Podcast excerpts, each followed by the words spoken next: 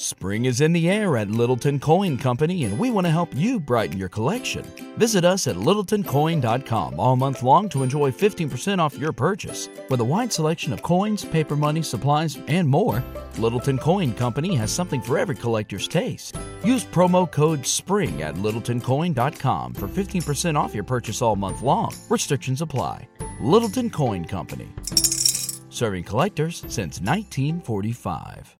This is the story of the one. As head of maintenance at a concert hall, he knows the show must always go on. That's why he works behind the scenes, ensuring every light is working, the HVAC is humming, and his facility shines. With Grainger's supplies and solutions for every challenge he faces, plus 24 7 customer support, his venue never misses a beat.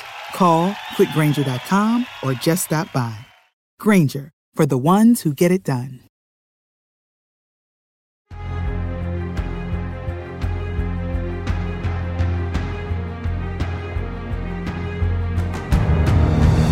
Hello, everyone. Welcome to a very special edition of Take the Black, the weekly, now twice weekly podcast where myself, Dan Selcke, the editor of winteriscoming.net, and Daniel Roman, the other editor of winteriscoming.net, wear matching green shirts and talk about all things sci fi, fantasy, TV, and movies.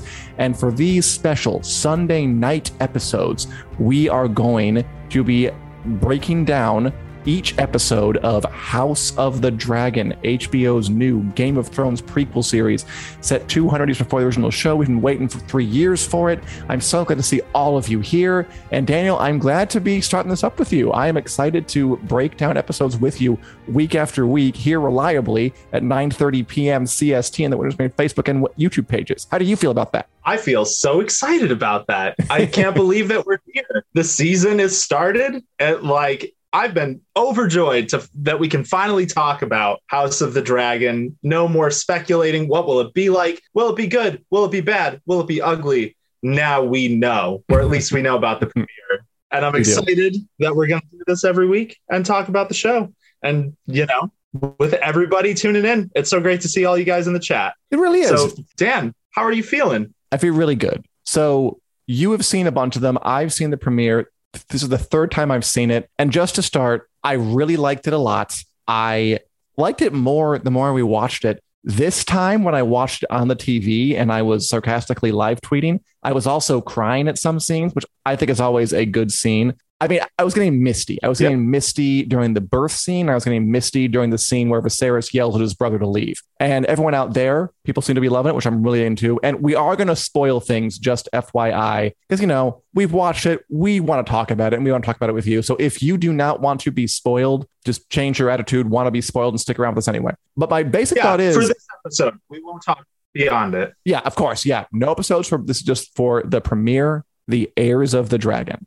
I liked it. I liked it a yes. lot. Like from the start, you could, uh, you know what? I want to start by going to the scene, just starting it up with the scene that I, when I watched it, I felt like this was going to be something important and good, and the one that really got me. And about okay. two thirds through, it was the birth scene. So this episode is yeah. basically about introducing our characters. We have the young Rhaenyra Targaryen, who's the daughter of King Viserys Targaryen, uh, who has no male heirs, and he's got his hmm. brother Daemon, who's Matt Smith, the 11th Doctor, and he has his wife Aemma Arryn, who is pregnant with a boy. And I was liking the episode. I was enjoying it. I was watching it. I liked you know, the joust scene was fun. I thought the chemistry was good. But that birth scene was the one where I was kind of riveted and like, this feels like something different. This feels like something new, like Game of Thrones didn't do. The horrifying bit is, of course, that Queen Aemma is having this really, really difficult birth.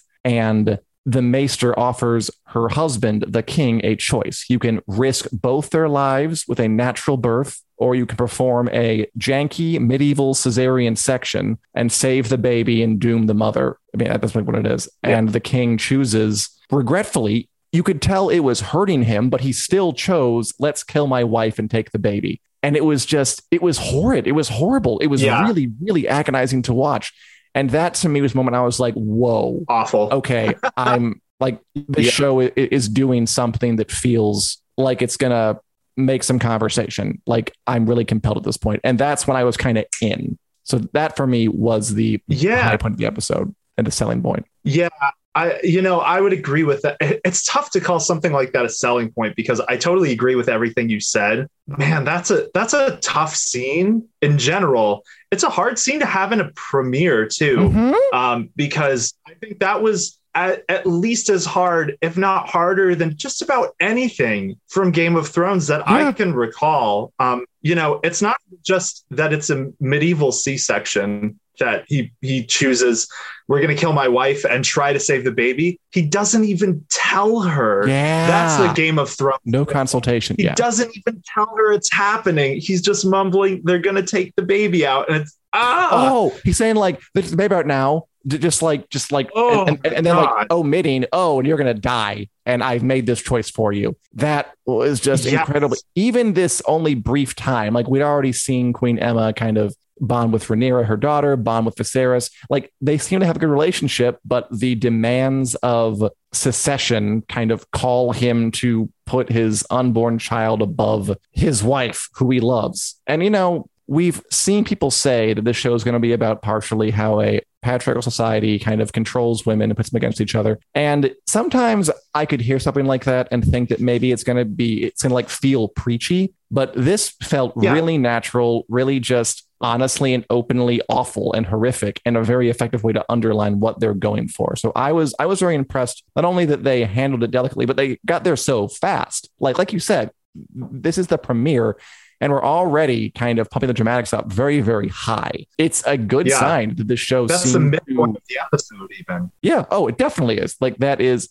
and it got again. Good lord, like a show that's going supposed to be like it's the an epic the the successor to the epic adventure that was Game of Thrones. Come watch um, a woman die during the cesarean section is a bold move, and it's just to me that's good because I like bold moves, and I think it's they're not here to be cookie cutter. They're not here to be one size fits all. They're here to be House of the Dragon, whatever it is. And I was really impressed by that. Yeah. I, I think, you know, I was both more surprised by how immediately it felt like being back in Westeros. Mm-hmm. You know, that opening after the, the prologue with the Great Council, that opening shot of Rhaenyra nice, flying yeah. her dragon over King's Landing while there was, you know, the Ramin Djawadi music that we all know and love from Game of Thrones played in the background. There were just more moments like that where it was like, oh, okay, we're back in Westeros. It feels like it.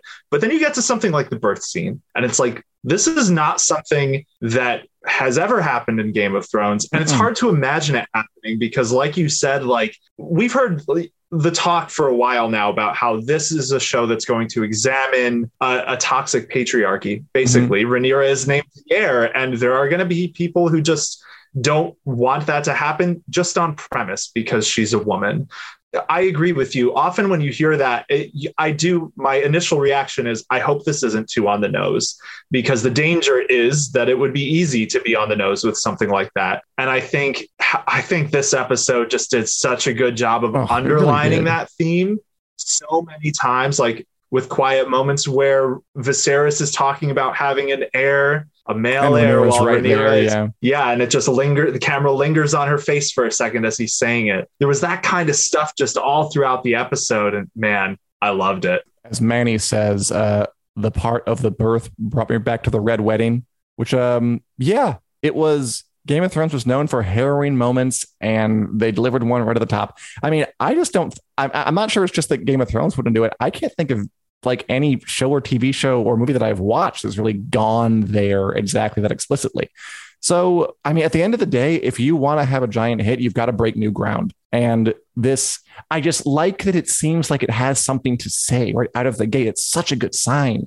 Yeah, uh, totally. So I want to I want to ask you your opinion on something. Okay. That is a little less heavy than the birth scene. Sure. Okay. Let's move on. I want to do it first, but yes, let's let's we don't have to be all heavy all the time. Yeah, we have to touch on that first. That's going to be the water cooler scene. we didn't have to. I just wanted to because yeah. Okay, that's fair. This is the story of the one.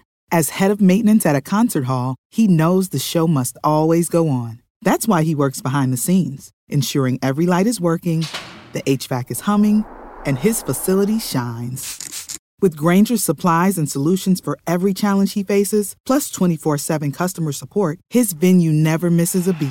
Call quickgranger.com or just stop by. Grainger for the ones who get it done. Um, but going back to the beginning, Okay. there was no opening credits, big epic intro. Um, Did anybody Game of see any? Thrones has, yeah. Did, if you guys out there, if you saw opening credits, let us know because neither of us did. Um, and Game of Thrones, you know, it had this incredibly iconic opening credit sequence. Mhm. And I don't know if it's just that the premiere didn't do one. I we don't know if this show as a whole is going to do one or not. But it seems like they kind of were just like, we're not even going to try to top that. We'll just give you this Targaryen logo, and you know what's up. What, what was your opinion on that? honestly, if that's the way they're going, I kind of like it. Um, to just how do we top the Game of Thrones intro sequence? We're not gonna. We're not even gonna try. We're not even gonna have anything. Although, it, it- and and and Natalie's right. They could start with episode two. That's possible. I don't know. It- it- it's possible they could just do a Breaking Bad Better Call Saul thing, just like have a very bare bones one. We'll see. We, we, we Yeah. will see what happens. Some folk in here, not fans. Beverly was saying piss poor. Jackie not liking the Matt Smith. We can talk about Matt Smith because I actually thought Yeah. he might have given my favorite performance of the episode. He was definitely strong. So I liked all the acting. Yeah. You know what? You know what I liked? I, I liked how immediately I kind of got the four big the four big characters: um, Viserys, Rhaenyra, Daemon, and Alicent. I liked that scene with Alicent, Rhaenyra in the Godswood, kind of just like chatting and just kind of gabbing a bit. Too. He's talking about I don't just about Yeah. cake. It's cute. I liked Dame. So I read Fire and Blood, the George R. R. Martin book that this show is based on, and I know that Daemon Targaryen, who is Matt Smith and his long wig, people have talked about the shit about the wig, which you know that's fair. I Yeah. mean, listen, Targaryens, you someone can have short hair. It's okay. Like not everyone has to have like long flowing down to the small of your back locks. But anyway, in Fire and Blood, he was such he, he was such an asshole. He came off as like I- I'm reading this book, and everything he does is just I don't see how to interpret it except this is a jerk who's doing jerky things. And this first episode, I was sympathizing with him more than I thought I was going to. Like Yeah. they've preserved everything about his assholishness. Like he is cocky. He is like talking shit about his wife back in the Vale. He is sw- sauntering into small confidence. He is hitting on his niece So whatever that necklace thing was supposed to be. He is just being a dick at the tourney. And oh my God, the bit when he was like, I think he like knocked Alicent's brother out of the seat. That was Alicent Hightower's older Yeah. brother. And then it's like, can I have your favor? Like, what a By dick. tripping her horse, his horse. By tripping the horse. At the same time, Yeah. I did sort of feel like I I got it. Like I understood that he was feeling very sheepish in front of his brother. I love that shouting match between his brother and then he at the end. What he did really Yeah. seem kind of chagrined and like he's failed to live up to his brother's expectations. I was more mixed on him than I thought. And I credit some of that to Matt Smith, who I think that is doing a good job. This is going to be a complex, meaty character. And if if the birth scene was the scene that's going to be talked about, I think Daemon is the character who's going to be talked about because I can already see him producing fair. some strong reactions. Yeah, I mean, here we are talking about him as basically our first character from the show that we're really discussing. So yeah, because there are strong reactions in the chat. Yes, there Um, are. I think Daemon, you know, he does come off as more of a jerk in the book, but I think one thing that this show has done well so far that I'm really hoping for throughout the rest of the season is it's taking these characters who were described, you know, when we see Daemon described in the book, there's like a layer of separation because it's not like Daemon's point of view. It's Mhm. yeah. second or third hand accounts, primary accounts for Mushroom, whatever, of what Daemon was like. But you know, the way Daemon was described sometimes was at odds with his actions. So, like, he would be described as doing all this awful stuff. He would still come back around to trying to be loyal to his brother. Um, so, I think the show did a good job of taking those implied complexities and putting them front and center. So, like, Daemon, you know, when he has the heir for a day scene, which uh, I think Kayla said she loved that there were quotes straight from the book. Um, and yeah, there were a bunch. Him calling his wife uh, the bronze bitch, bronze bitch too was another go ahead. straight out of Fire and Blood line. Right. Daemon, when he gets brought before King Viserys at the end, the first thing he says is, "We all grieve in our own way, brother." Yeah. And that sounds like it could so easily be pandering, but we saw the scene and we saw that he actually wasn't happy in that scene. So he that was, was true. I love how the show is putting, you know, it's making Daemon a little more sympathetic at times. And then you have King Viserys, who is a very sympathetic character, Completely. still ordered his wife to be basically killed against her will. Yes. Oh, which is what I just so love. I love that area. Yeah, it's really dialing up. You know, there's no straight good heroic mm-hmm. character in this show. Everyone's going to be complicated. I like Alicent too, uh, and as uh, Martha says, that Rhaenyra had some Arya in her, which yeah, I, I mean, there's all. Th- there were some points where I kind of felt like it was a Game of Thrones quote or moment, just sort of kind of highlighted in a different color. Like when Rhaenyra is going to her mother Aemma and being like, "I'd rather ride into battle on a horse," and like, well, that's basically what Arya would say. Or um, when totally when Rhaenys Targaryen was uh, at the tournament and she was saying like, uh, most of these guys have never They're known battle. Yeah, exactly. Yeah. Which is is full Catelyn Stark, which is full. These are the knights of Went set somewhere, and winter is coming. Like so, th- there were moments I thought were almost a little too close, but then there were stuff like the birth and stuff like Daemon that was very removed. And honestly, we never really had like a close exploration of two brothers before. Like they had like Robb and Jon and Bran, but they never got a lot of time together. Viserys and Daemon seem like a really compelling pair to me. I love that scene of the throne room they had, like the really the the the the, the yelling back and forth. Who? Yeah, I, I forget. The closest we ever had before that was Tyrion and Jaime. Oh, They're oh, yeah, kind of the, the brothers think of from Game of Thrones, where they're close enough in age, they're both adults. They both make lots of mistakes um, and just see the world in slightly different ways. I yeah, the relationship between Daemon and Viserys is so compelling. Like um, did you catch that? So in the scene, I and viewers out there, correct me if I'm wrong on this, but the scene with Paddy Considine uh, King Viserys, mm-hmm. where they are looking at like the lesions on his back in his bedroom. Oh yeah. Um, there's a there's a slow shot at the beginning of that that is out the window while the bells are chiming. I'm pretty sure that's the window Tommen jumped out of to his death. and that framing of that scene, you know, Miguel Sapochnik directed that episode as well, The Winds of Winter. The framing of that window as it panned back out to King Viserys that was another oh we're really calling back to game of thrones moment for me. I didn't think about that. That's funny. Like that. Some interesting comments about the male eye candy a little lacking says jackie and is it bad that i miss? It's going to be interesting so like look so I, I, I guess the question is was game of thrones popular because people were loved the story or was it popular because they fell in love with Jon Snow and Emilia Clarke? Yeah. I, I, think it was the rare show where it was the former, but I'm curious to see how people react to and, and, and, and whether it catches on. I don't know. Do you think, hmm, I'm curious to, to, to see what the responses are in terms of numbers because um, it's not going to be as big as it as it was, as Game of Thrones was toward the end. And again, it is a different story. I do think that my fear about it being a little less fun than Game of Thrones is going to prove prophetic because the material just seems a lot more heavy. But th- that's the kind of show it is. And I mean, like, if it's a heavy show and that's the right tone for it, that's cool. I want it to do what works for it. I do wonder yeah. if um, the lack of wisecracking Bronn and Tyrion and the Hound is, or even Arya, could just make it a little bit of a different flavor than Game of Thrones was, which, I mean, again, is appropriate. And Criston Cole is pretty hot, says Julie. Yes. I'm sure there'll be plenty of hot people for you to look at, people. Don't worry about it. It's TV. They're not going to not put good yeah. on TV. Calm down. It's true. They just wanted you to know that the show is not going to be just about good looking people. It has integrity. It's going to be about complicated, messy families yeah. that are not all good looking. This show's classy. Mostly good looking.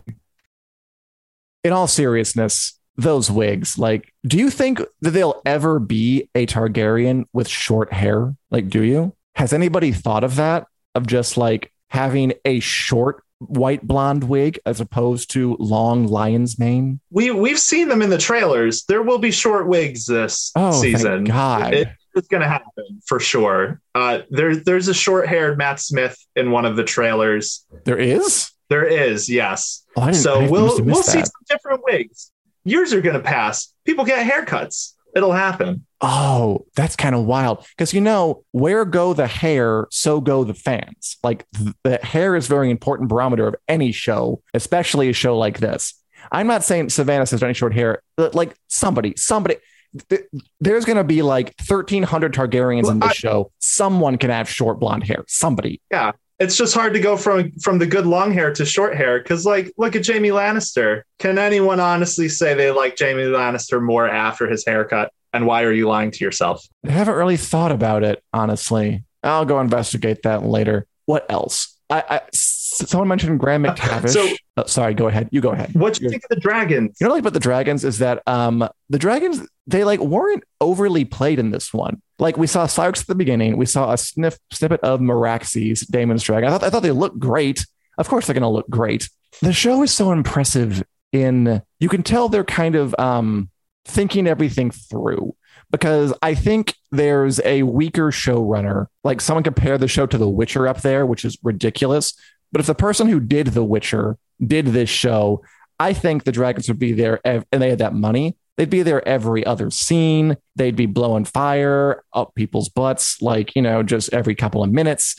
And this one had a great Meraxis glimpse toward the end, and it had that great Syrax scene. And that's kind of enough because it's it's called House of the Dragon, but the dragons are the people. The Targaryens are dragons, and the dragons are dragons. And if this show is going to succeed, we're going to have to like the characters, not just their incredibly expensive CGI mounts. So the dragons Yeah. were there; they looked great, but I didn't want this to be about the dragons, and it wasn't because the show knows better than that. Yeah, I feel like there was both more of the dragon, the dragons that I was willing to hope for. I I didn't expect it to open basically after the Great Council with a dragon flight scene. Um, so seeing that, and then the extended scene of Syrax landing, Caraxes Oh, yeah, at the end, and then the the funeral pyre scene. I I loved, you know, the details of the dragons are just fantastic. They've done a great job making them look Mhm. different, which we know was one of George R. R. Martin's demands of this show is please don't give me a bunch of similar looking dragons. And they are listening to Um, George R. R. Martin for better or worse. I think it's going to be a great idea until it's not, until he requests something weird.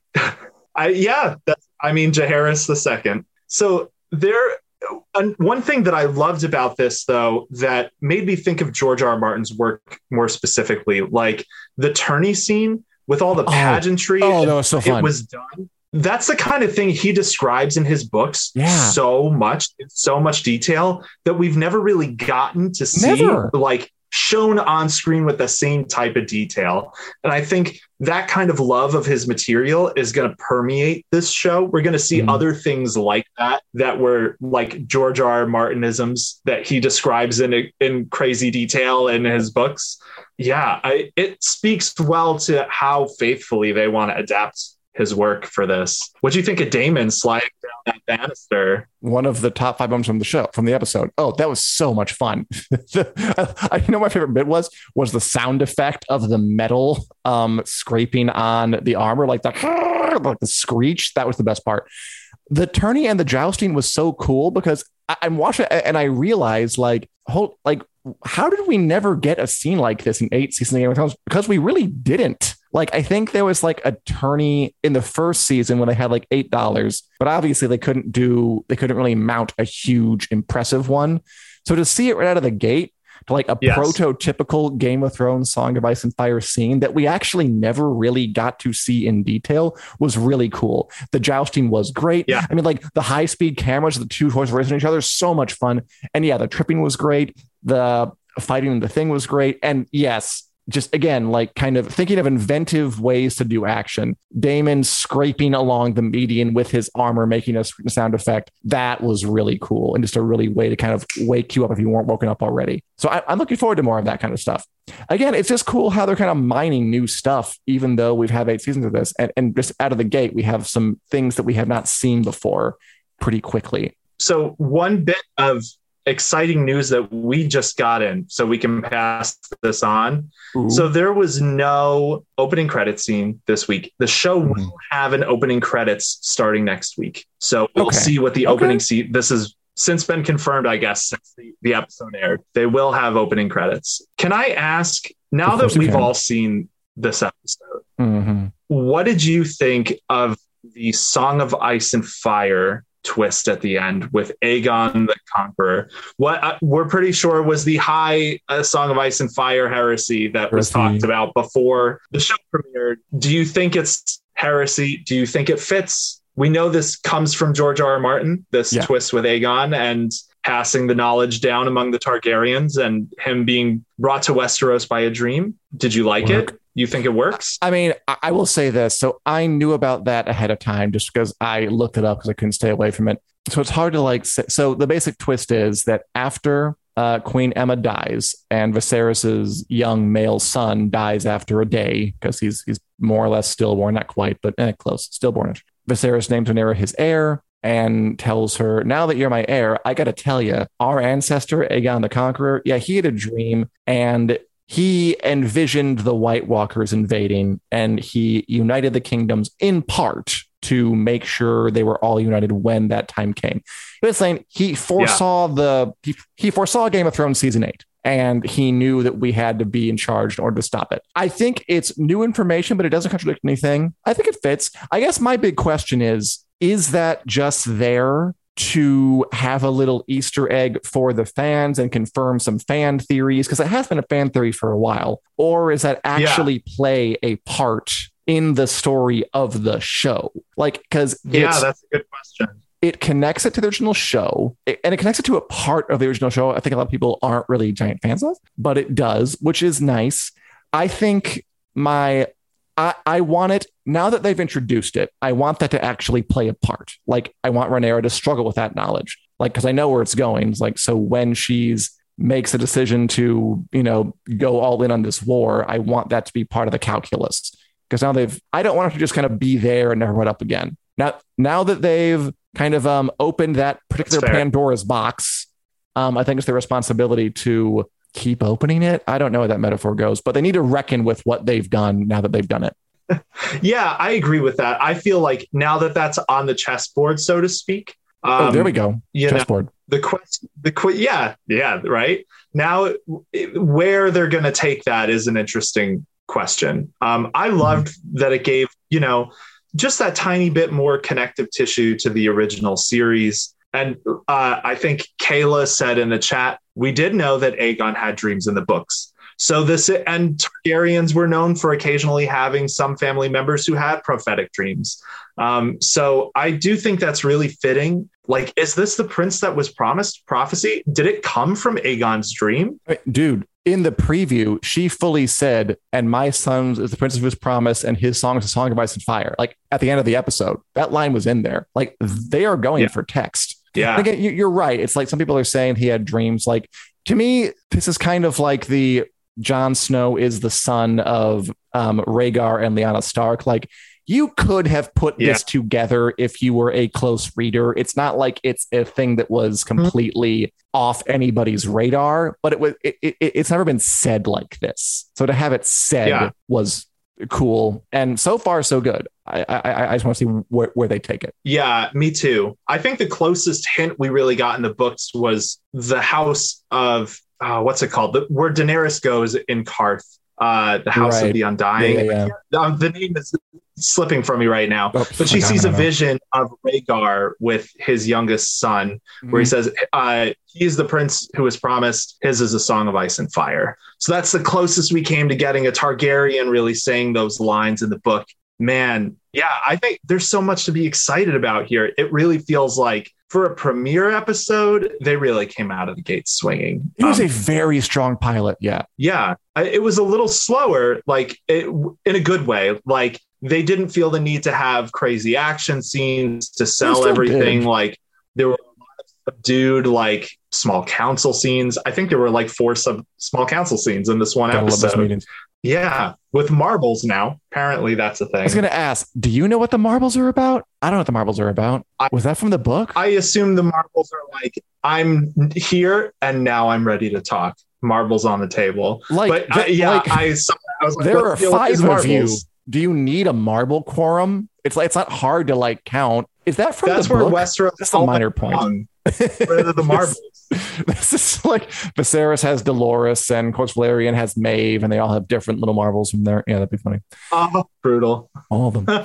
a couple of minor points because oh, as Zach says, I'm like 10 minutes behind everyone because HBO kept crashing. I did hear HBO Max crashed a lot. Um, I'm sorry about that, everybody. Yeah. And HBO Max is a bit of a um, bit of a dumpster fire of a service lately. It's been having some problems, and I'm sorry to everybody who had mm-hmm. to go through that. I actually watched on the good old fashioned linear TV for this latest thing, uh, just for old time's sake, and that was that was that was kind of fun. Yeah. A couple of quick minor points. I just wanted to bring up. Julie, I don't know what the marbles were about. I, I, I we should write an article on the marbles. What, what, what's with the marbles? For, seriously, should. yeah. Are, are they from the books? I don't recall. Neither the, do I. I don't recall the marbles being a thing, but now we're going to have to deep dive this and figure it out. Yeah. I am. I wonder if some medieval tradition that it like they drew it from somewhere. Mm-hmm. I I have the feeling that they weren't just like you know it would be cool if the small council had marbles. That's got to come marbles. from somewhere. like Sapochnik was like, I pitched them Marble stories over and over, and they always said no. And now that I'm showrunner, no. I am getting my marbles. Marbles, yeah. uh, us. Anyway, I wanted to mention really quickly that I liked that there were some characters who didn't kind of really pop just yet. I thought that Corlys, Velaryon, and Rhaenys Targaryen were kind of in the background for this one. Mysaria was introduced, but not really done a lot with. I liked Graham McTavish as Harrold Westerling. Mostly, I liked his Scottish accent. Same and him in the armor. He didn't really do much, but he was fun.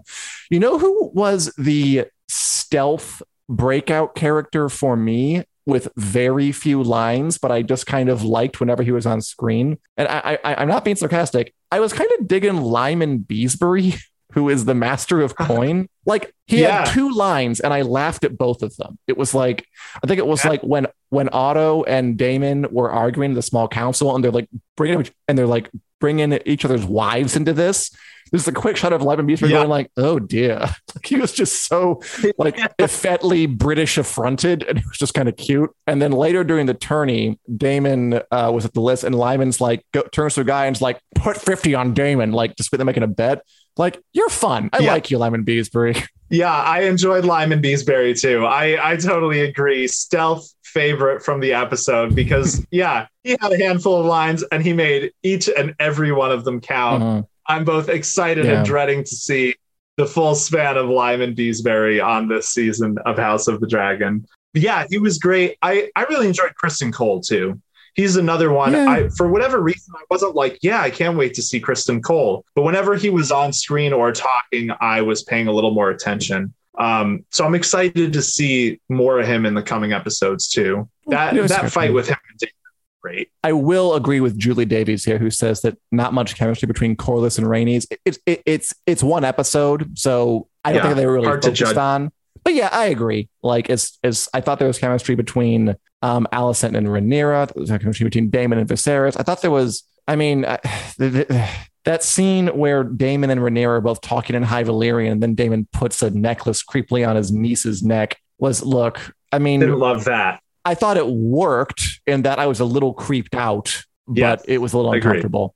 But yeah, I, I, I agree, yeah. Julie. I, I, I wasn't getting too much of a chemistry set from Corlys and Rhaenys, but I'm it's it's the first episode. They weren't really the focus. So I'm willing to keep watching to find out about that. And I'm just glad that um there were some tertiary and secondary characters popping as well as the primary ones. Yeah, totally. I, I think they did a good job. You know, when looking at like that tourney, so in the book, that takes place in a different town for mm-hmm. a different event. Does, it's made cool to celebrate Viserys being crowned king. So I feel like that's a pretty good like microcosm for how the show is going to be handling maybe adapting things from the book. Like it's going to take the spirit and maybe the the idea but it might not be wearing the same exact clothes. It might not be the same setting. Like things might be shifted around just a little bit, but it still feels really faithful. Totally. It yeah, really does. So much good stuff. I I loved uh, young Rhaenyra and Alicent way more than I expected to. I Yeah. did you Even hit them good. catch Alicent picking her nails? Like Of course. subtle yeah. They like characterization, so good. focused on like the weird, the, the kind of the scratchy thing. She could be really interesting. Yeah. I also one last thought I had is, is, is pretty much my last thought of the night. The dialogue. Kind of a weird journey with me for this one. So the first time I watched the episode was like earlier this week, and it seemed a little stiff to me. And then I watched it again to write the review, and I it felt better. I guess I just got used to it because now it didn't bother me much at all. I think it's a little more formal. It sounds a little Shakespeare in the Park, which like Game of Thrones had that too. So it it it, it works. Game of Yeah. Thrones also had contrast. So like Game of Thrones had Bronn and Davos Seaworth kind of like being a little more informal. So it was it was a little hard to get used to, but by the third time around, I was used to it. So I think just a matter of kind of developing an ear for how they're going to talk most of the time in this show. I, I agree with what you were saying about the dialogue in terms of that it might take a little getting used to. I'm already kind of used to it. Yeah. Yeah, it feels a little older, like older fashioned, which is fitting. We're like 200 Yeah. years, roughly 172 years before Daenerys, which I did appreciate that little opening stinger That to was let us cute. know where we. that was cute. Yeah. They kind of got rid of the words. Okay. No, before we go on, I, I, I- I have to say, like, it makes sense the dialogue is older because we're earlier. Game of Thrones is still medieval times. Like, it's, it's, it's, it's all old. I reject that argument, but okay, go on. That was it. Was on uh, what was it? Ah, Ryan Condal used a great term for this. It's like a post-classical period. Game of Thrones. We're seeing everything on the downhill. Everyone's roughing it up like Bronn, and the slang is more prevalent. All right. Okay. Maybe. Sure. Um, so so we're pushing time here. Do we want to end with maybe some predictions for. What we want to see, what we're interested in. I mean, which is tricky Yeah, because what- we've both read the book. questions we have? Yeah, we go. Questions. I mean, okay, so I I know what happened, so I, I I'm not going to act like will Alicent and the King get closer? Like they're, they're they're definitely going to. I guess I am curious to see if the show can compel me as it goes on some kind of um side journeys, like as Daemon goes to fight with Corlys Velaryon. Um, in the stepstones like will that be as interesting as some of the other stuff can they get me at, invested in the Rhaenyra Alicent friendship to the point where I'm going to be heartbroken when it ends? And will they bring back that revelation about Aegon the Conqueror? I think the premiere did a good Yeah. job of giving us a lot, but still leaving a lot to be dripped out. Like we haven't met a lot of the dragons yet. That'll be fun. There are characters like Yep. Mysaria and Corlys and Rhaenys and Criston Cole who we don't really know that well yet, so that can be developed. I I Yeah. am I'm curious what happens next. After tomorrow, I'm probably going to watch the next episode because I want to get this party rolling because I am genuinely interested. How about you, Daniel? Cool. What what do you what do you predict? Or what what are you looking Well- to see in the next six episodes? Okay. So yeah, I can't like we've said, I have seen farther ahead. So I Uh-huh. predicting feels like it would be in, in bad faith. But the things I'm excited, I'm excited to see more of the dragons because, like you Mhm. said, it, you know, we I, I think there are like nine or ten that are going to be in this first season. Annoyed. Um, and we only met two of them in this episode. So I kind of like that the show is gradually introducing its draconic cast, so to speak. Um, so I'm excited to get to see them a little bit more and see all these different personalities we've had teased. The Rhaenyra and Alicent relationship, I'm right there with with you in terms of wanting to see if they can really get fans compelled enough to, you know, be sad Mhm. when they have a falling out. if they have a falling out. Yeah, I mean, we you can probably parse that from the trailers. It makes Yeah. it pretty obvious. The one's going to the other with a knife. Yeah, that could have been. Yeah, so long game, a big part of the conflict is a falling out between them, and I'm excited to see how people respond to that. Um, can the show make its relationships as compelling as something like Game of Thrones, um, where you had all these really compelling relationships? I, I you know, I want to know if we'll see Mushroom. I think we can put that out there as a Sure, out into the universe. you know, not prediction, but like uh, I'm curious about that. Season two. he's brought on as a new court jester. Yeah, season two is just the Book of Mushroom. yeah, I'm curious to see how people take to the the older actors and you know just the the overall reaction to this thing because it feels more focused than Game of Thrones. It like, does, yeah, it feels like uh, you know. I, I'm curious if it will reach as broad of an audience, just because it it is a little bit more Shakespearean. Like you said, it's darker. It, it doesn't necessarily have the same sprawling cast where everyone can relate to someone. Like they're all Targaryens. There's a lot of aristocrats in this they're they're no Bronns, like you said. There will be like a Nettles down the road. There will be like a Hugh Hammer down the road, but that'll be them. So we'll see how it does. I'm very yeah. curious too and excited. Curiosity and excitement. And I hope you guys follow along with us every week when uh, we talk through each new episode of House of the Dragon, HBO's Game of Thrones, etc. show here on the Winter is Coming Facebook page, the Winter is Coming YouTube page every Sunday at 9:30 p.m. Central Standard Time after the new episode airs. We'll also have um, just our weekly Take the Black shows on Wednesdays at 4 p.m. CST. Hope to see you there. And uh, you can download us too in podcast form. Podcasts are available. See you. Have a great night. And may fire rain. It's a pun. This podcast is brought to you by Fansided. Join our community of over 300 sites from sports to pop culture and everything in between.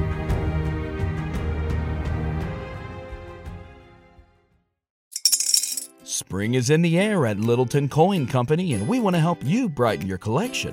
Visit us at littletoncoin.com all month long to enjoy 15% off your purchase. With a wide selection of coins, paper money, supplies, and more, Littleton Coin Company has something for every collector's taste. Use promo code SPRING at littletoncoin.com for 15% off your purchase all month long. Restrictions apply. Littleton Coin Company. Serving collectors since 1945.